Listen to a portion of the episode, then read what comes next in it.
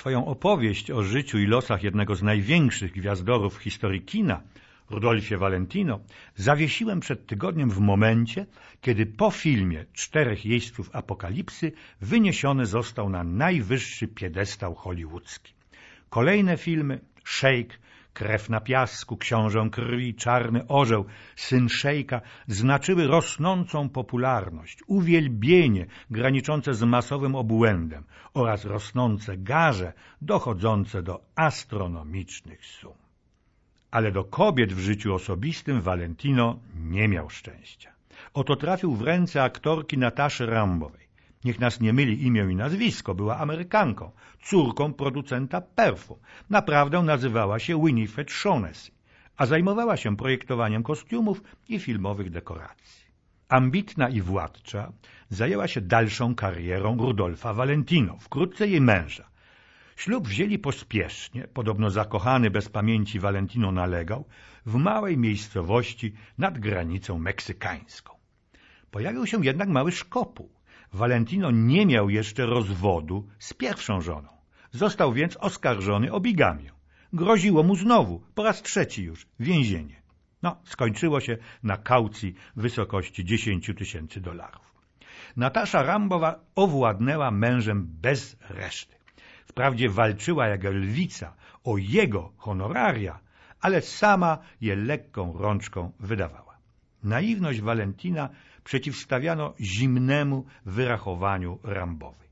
Co więcej, pojawiała się na planie, wtrącała i usiłowała dyrygować reżyserem, operatorem, aktorami.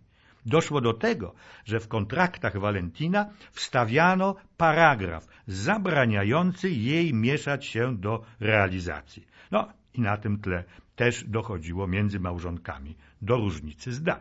Swoje ambicje artystyczne Natasza Rambowa postanowiła urzeczywistnić, rozkręcając własne filmowe przedsięwzięcie, do którego napisała scenariusz Cena Piękności. Zrealizowała je oczywiście za pieniądze zarobione przez Valentina.